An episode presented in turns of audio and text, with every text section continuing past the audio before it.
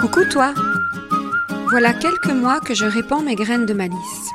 Peut-être les considères-tu comme des bulles d'inspiration, des petits kicks pour prendre confiance en toi, voire un petit coup de pied pour tenter ce que tu n'aurais jamais osé auparavant. Si tu prends ce podcast en marche, bienvenue! Je m'appelle Valérie et j'aime créer des déclics magiques. Dans tout ce que je partage, tu pioches ce que tu veux pour te frayer ton propre chemin aligné avec toi. Alors, on s'aime ?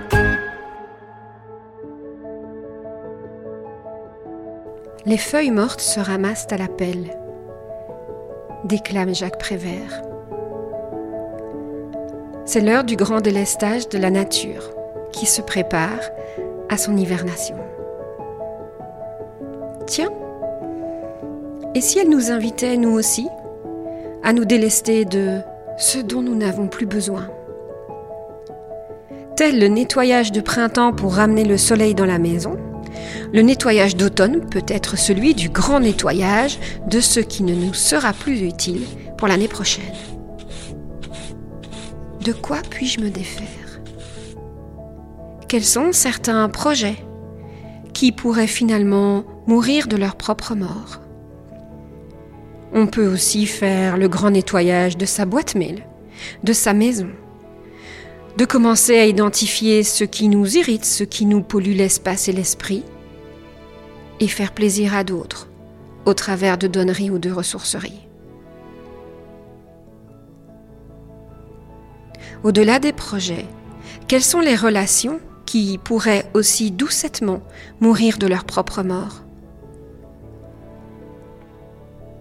Est-ce que je garde contact avec l'entièreté des personnes avec lesquelles je suis en contact à l'heure actuelle ? Je n'en sais trop rien en fait. Ce moment de pause pourrait m'y aider.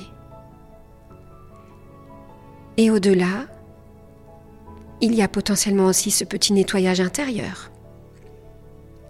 Quelles sont mes tensions ou mes croyances que je pourrais laisser filer ? Il y a longtemps qu'on n'a plus fait appel à ce petit carnet. Et si là, tout à coup, on prenait une page blanche ? Et que nous dessinions un arbre avec son tronc, ses feuilles et ses racines, mais aussi les feuilles qui tombent à terre.